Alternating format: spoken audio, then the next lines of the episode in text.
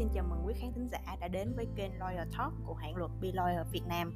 Mình là Trần Lê Phương Uyên. Ngày hôm nay Uyên rất vui khi được đồng hành và cùng chia sẻ với mọi người các câu chuyện pháp luật xoay quanh đời sống thường ngày của chúng ta. Và trong số podcast này, Uyên rất hân hạnh được chào đón luật sư Trần Ngọc Thuyết là luật sư cấp cao của hãng luật Be Lawyers Việt Nam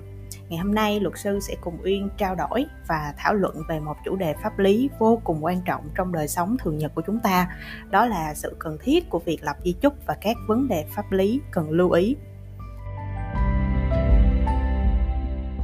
Em xin chào luật sư Trần Ngọc Thuyết ạ. À. Rất vui khi hôm nay luật sư đã nhận lời mời tham gia số podcast của kỳ này.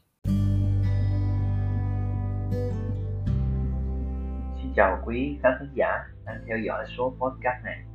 chào Phương Uyên ờ, tôi là Trần Ngọc Thuyết luật sư thành viên cấp cao của hãng luật Vi Lawyer Việt Nam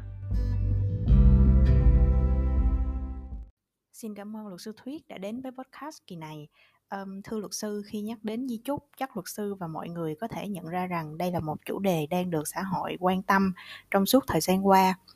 Bởi vì các câu chuyện gây tranh cãi liên quan đến vấn đề tranh chấp di sản giữa những người thân trong gia đình vậy thì một vấn đề được đặt ra rằng chúng ta có bao giờ ý thức về sự ra đi của bản thân và khái niệm sinh lão bệnh tử thực ra là không bao giờ xa lạ và nó luôn gắn liền với đời sống của con người.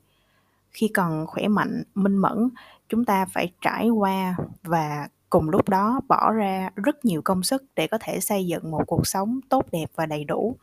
nhằm tích lũy một cơ nghiệp và tài sản cho gia đình. Um, tuy nhiên đôi khi ít có ai nghĩ đến việc tự lập kế hoạch cho sự ra đi của mình, dự trù việc gìn giữ, trao gửi các di sản của bản thân cho những ai có thể tiếp nối, phát huy khi bản thân đã không còn hiện hữu trên đời nữa. Là một luật sư có nhiều năm kinh nghiệm hành nghề trong lĩnh vực dân sự, luật sư Thuyết có thể chia sẻ kinh nghiệm và quan điểm của bản thân về việc um, các cá nhân nên chuẩn bị trước một bản di chúc như thế nào không ạ? À? Thực ra với rất nhiều người nhất là các nước ờ, tiên tiến ở phương tây á, thì cái việc cá nhân mà lập di chúc chỉ là một hoạt động xã hội bình thường và một hành động pháp lý đơn giản mà ai cũng có quyền thực hiện. Bất kể đó là giàu sang hay là nghèo khó chăng nữa. Tuy nhiên đối với cái xã hội phương đông nơi mà hàng nghìn năm ảnh hưởng về nho học tôn giáo và chịu ảnh hưởng từ cái nền văn hóa á đông sâu đậm á, thì cái việc một cá nhân lập di chúc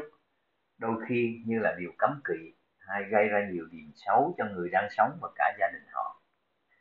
Bởi vì tại cái quan điểm như trên đây, cho nên chúng ta dễ dàng nhận thấy rằng người Việt Nam hiện nay vẫn đang mang tâm lý e dè, ngại ngần khi đề cập đến việc lập di chúc cũng như việc đề cập đến tài sản và sự ra đi của một ai đó. Được xem là các chủ đề nhạy cảm, tránh bằng luận trực diện cùng một số tập quán khác như truyền thống, cha truyền con nối cháu đích tôn vân vân. Khiến cho vấn đề lập di chúc trở nên kém quan trọng và ít được quan tâm hơn trong mắt mọi người. Tuy nhiên, dưới góc độ pháp luật, mọi người chúng ta cũng nên nhìn nhận di chúc là một cái dạng công cụ xã hội và pháp lý, giúp cho một cá nhân có thể tự lên kế hoạch, bảo vệ tài sản, cơ nghiệp hợp pháp của bản thân một cách hữu hiệu. Đồng thời, công cụ này còn giúp mỗi người có thể hoạch định được nguồn tài sản của bản thân vào các đối tượng phù hợp trong tương lai. Đáng tin tưởng, tránh câu chuyện tài sản cả đời gây dựng lại rơi vào tay các đối tượng không tốt.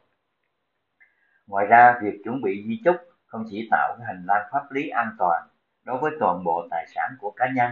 mà còn góp phần gìn giữ sự bình yên, trật tự trong gia đình của người đó, như mọi người có thể hiểu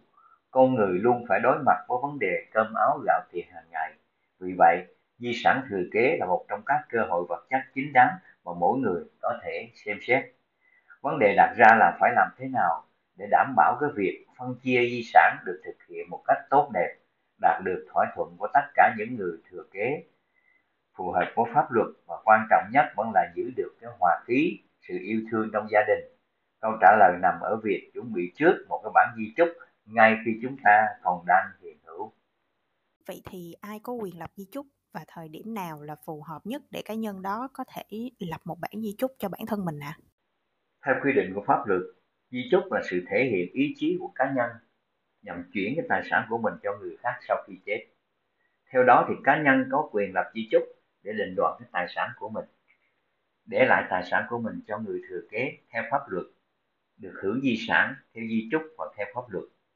mọi cá nhân đều bình đẳng về quyền để lại tài sản của mình cho người khác và quyền hưởng di sản theo di chúc hoặc là theo pháp luật. Người được quyền lập di chúc theo quy định pháp luật Việt Nam bao gồm, thứ nhất,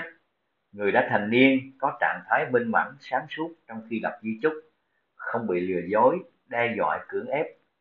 có quyền lập di chúc để định đoạt cái tài sản của mình. Thứ hai là người đủ từ 18 tuổi đến chưa đủ 18 tuổi được lập di chúc nếu như được cha mẹ hoặc người giám hộ đồng ý về việc lập di chúc như vậy chúng ta đối chiếu với pháp luật quy định nêu trên đây á, thì ai cũng có quyền lập di chúc để định đoạt cái tài sản của mình Thưa luật sư, vậy pháp luật có quy định về quyền của người lập di chúc và hình thức di chúc như thế nào không ạ? À? Theo quy định của pháp luật dân sự, người lập di chúc có các quyền sau đây. Thứ nhất là chỉ định người thừa kế, trước quyền hưởng di sản của người thừa kế. Thứ hai là phân định phần di sản cho từng người thừa kế. Thứ ba là dành một phần cái tài sản trong khối di sản để di tặng hay thờ cúng. Thứ tư là giao cái nghĩa vụ à, cho cái người thừa kế. Và thứ năm là chỉ định người giữ cái di chúc, người quản lý di sản và người phân chia di sản hình thức của di chúc thì di chúc phải được lập thành văn bản nếu mà không thể lập được di chúc bằng văn bản á, thì có thể là di chúc miệng tuy nhiên theo cái kinh nghiệm thực tiễn à, di chúc phải được lập thành văn bản ngoại trừ trường hợp tính mạng cái người lập di chúc bị cái chết đe dọa và không thể lập di chúc bằng văn bản được thì người lập di chúc mới được lập di chúc miệng cũng nên lưu ý thêm rằng di chúc của người đủ từ 15 tuổi đến chưa đủ 18 tuổi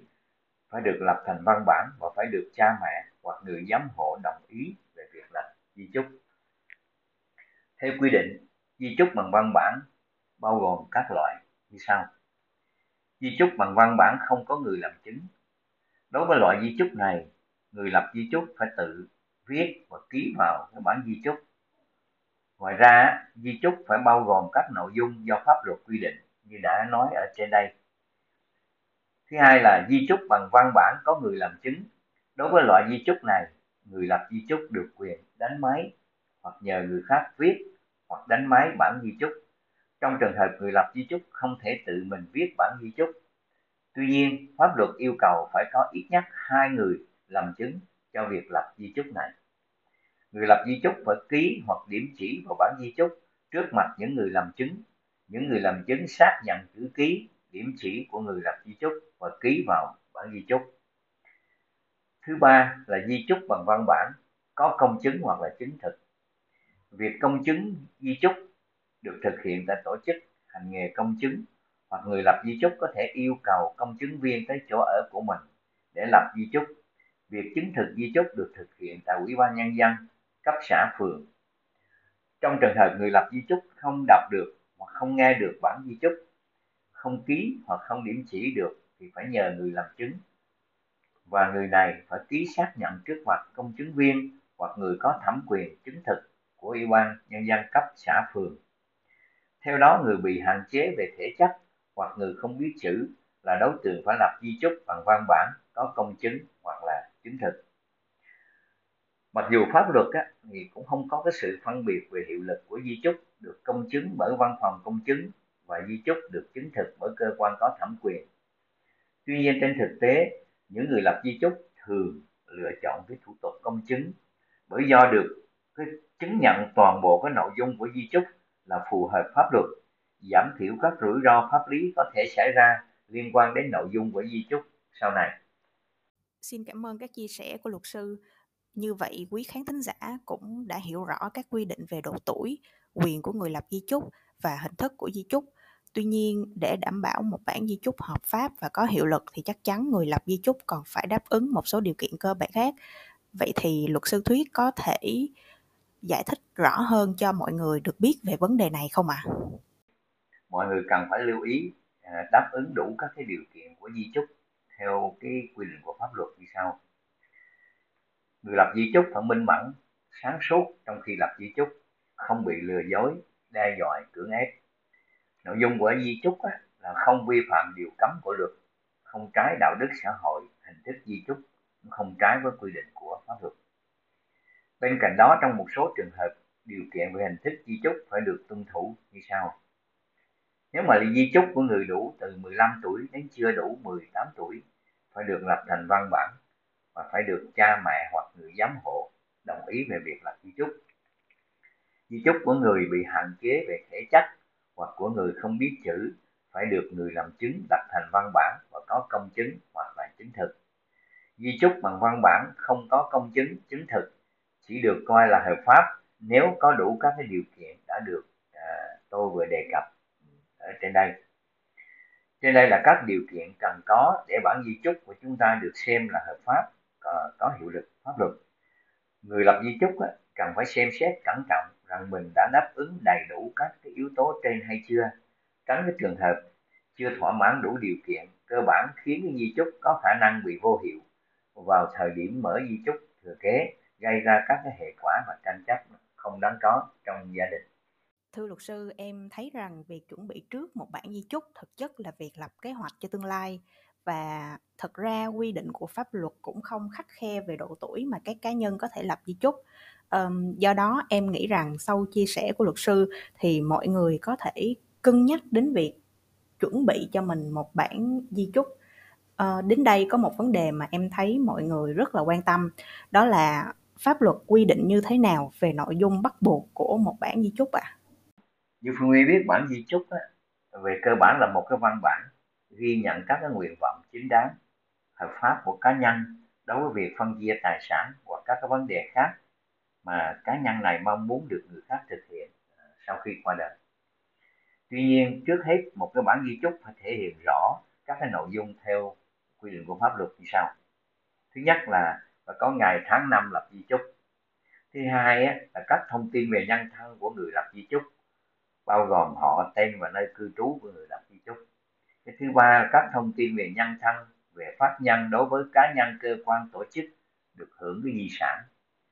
Và thứ tư á, là phải kê khai đầy đủ rõ ràng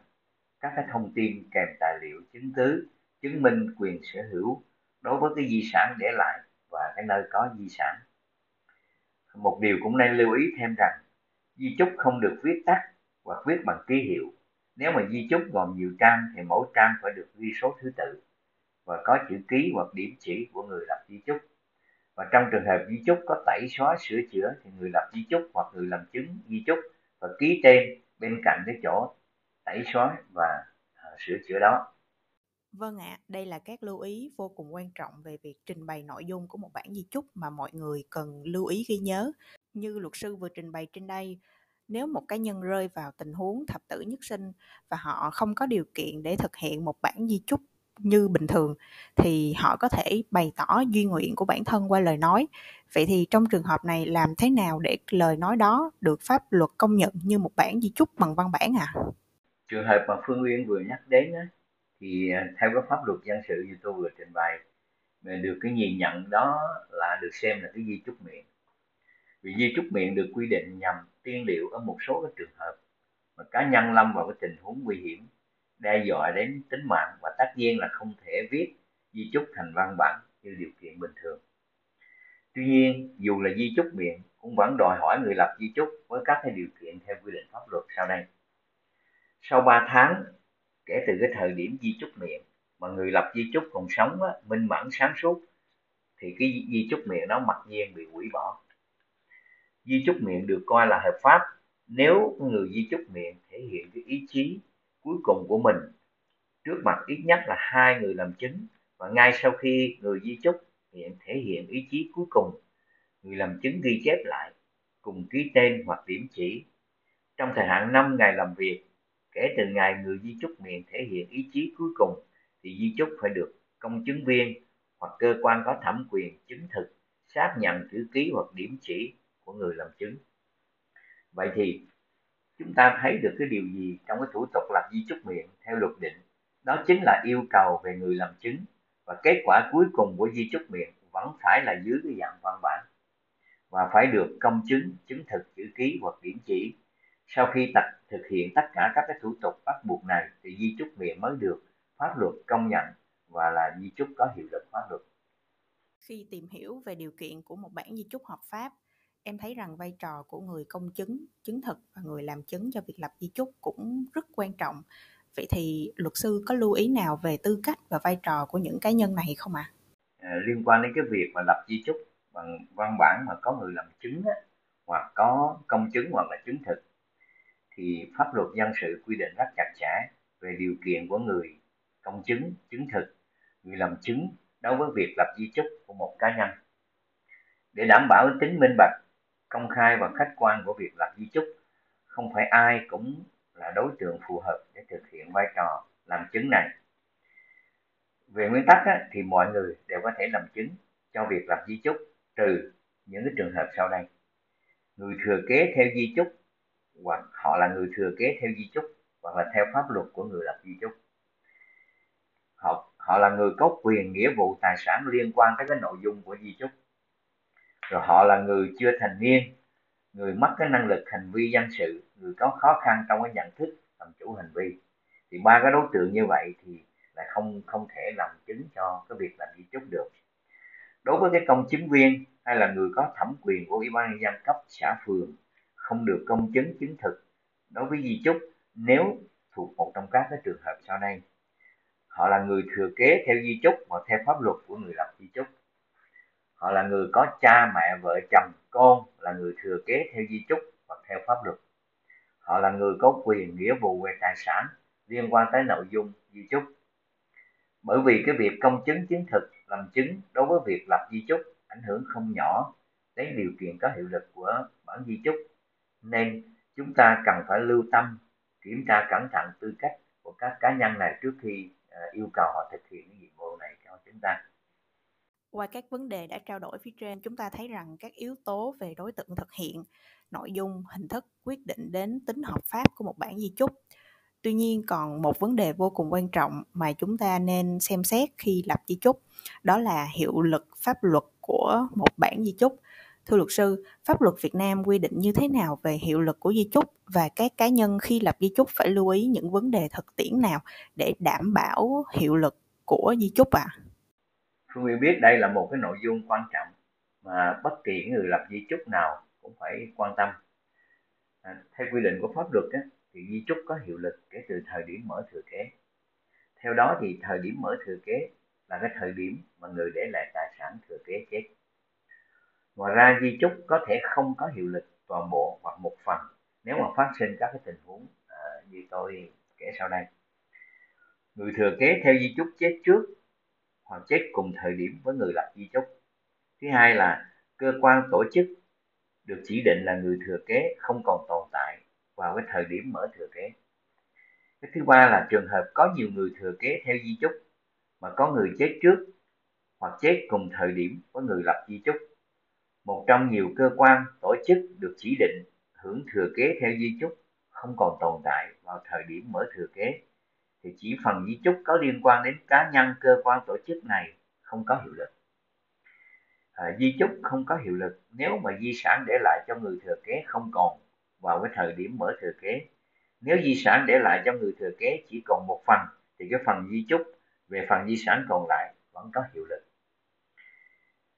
Thứ năm khi di chúc có phần không hợp pháp mà không ảnh hưởng đến hiệu lực của các phần còn lại thì chỉ cái phần đó không có hiệu lực.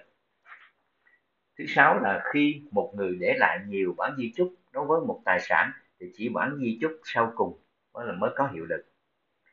À, thứ bảy là đối với di chúc miệng. À, hồi nãy tôi cũng đã nói ở trên với lời quý khán giả rồi. À, sau 3 tháng kể từ cái thời điểm di chúc miệng mà người lập di chúc còn sống minh mẫn sáng suốt đó, thì cái di chúc miệng mặc nhiên là bị hủy bỏ. Thưa quý khán thính giả, qua chia sẻ của luật sư Thuyết, chúng ta thấy rằng việc chuẩn bị trước một bản di chúc và nắm vững các quy định về điều kiện để di chúc hợp pháp là một việc làm vô cùng thiết yếu nhằm bảo vệ an toàn cho sản nghiệp và gia đình của mỗi cá nhân. Cũng chính vì chúng ta sẽ không thể biết trước được điều gì sẽ xảy ra đối với bản thân mình, nên ngay từ lúc mỗi cá nhân đang ở đỉnh cao của sự nghiệp, có đầy đủ sức khỏe và trí tuệ thì mỗi người nên chủ động lập kế hoạch và chuẩn bị cho bản thân một bản di chúc. Điều quan trọng nhất chính là việc làm này sẽ giúp cho những người thân trong gia đình chúng ta dễ dàng giải quyết các vấn đề về hậu sự và tránh tối đa các mâu thuẫn không đáng có xảy ra giữa những người thân yêu. Cảm ơn quý à, khán thính giả đã theo dõi qua cái podcast này của chúng tôi. À, cảm ơn Phương Uyên đã cùng thảo luận với tôi về cái chủ đề hết sức quan trọng trong cái podcast kỳ này. Hy vọng những cái chia sẻ vừa rồi của chúng tôi đã đem đến cho quý khán thính giả nhiều cái thông tin pháp lý bổ ích về việc lập di chúc và quan trọng hơn hết là giảm bớt cái tâm lý e dè ngại ngần à, trước cái vấn đề à, lập di chúc đối với mỗi cá nhân của chúng ta. Vâng ạ, à, em xin cảm ơn luật sư Thuyết rất nhiều. Đến đây podcast của Lawyer Talk chia sẻ về chủ đề tầm quan trọng của việc chuẩn bị một di chúc xin phép được tạm dừng tại đây. Cảm ơn quý khán thính giả đã quan tâm theo dõi. Chúng ta sẽ hẹn gặp lại nhau trong các số podcast kỳ sau. Nếu có bất kỳ câu hỏi hay thắc mắc nào, các bạn hãy để lại dòng bình luận bên dưới hoặc để biết thêm thông tin về Be Lawyers Việt Nam, xin mời các bạn xem website của chúng tôi bên dưới màn hình podcast của Lawyer Talk. Xin chào và hẹn gặp lại.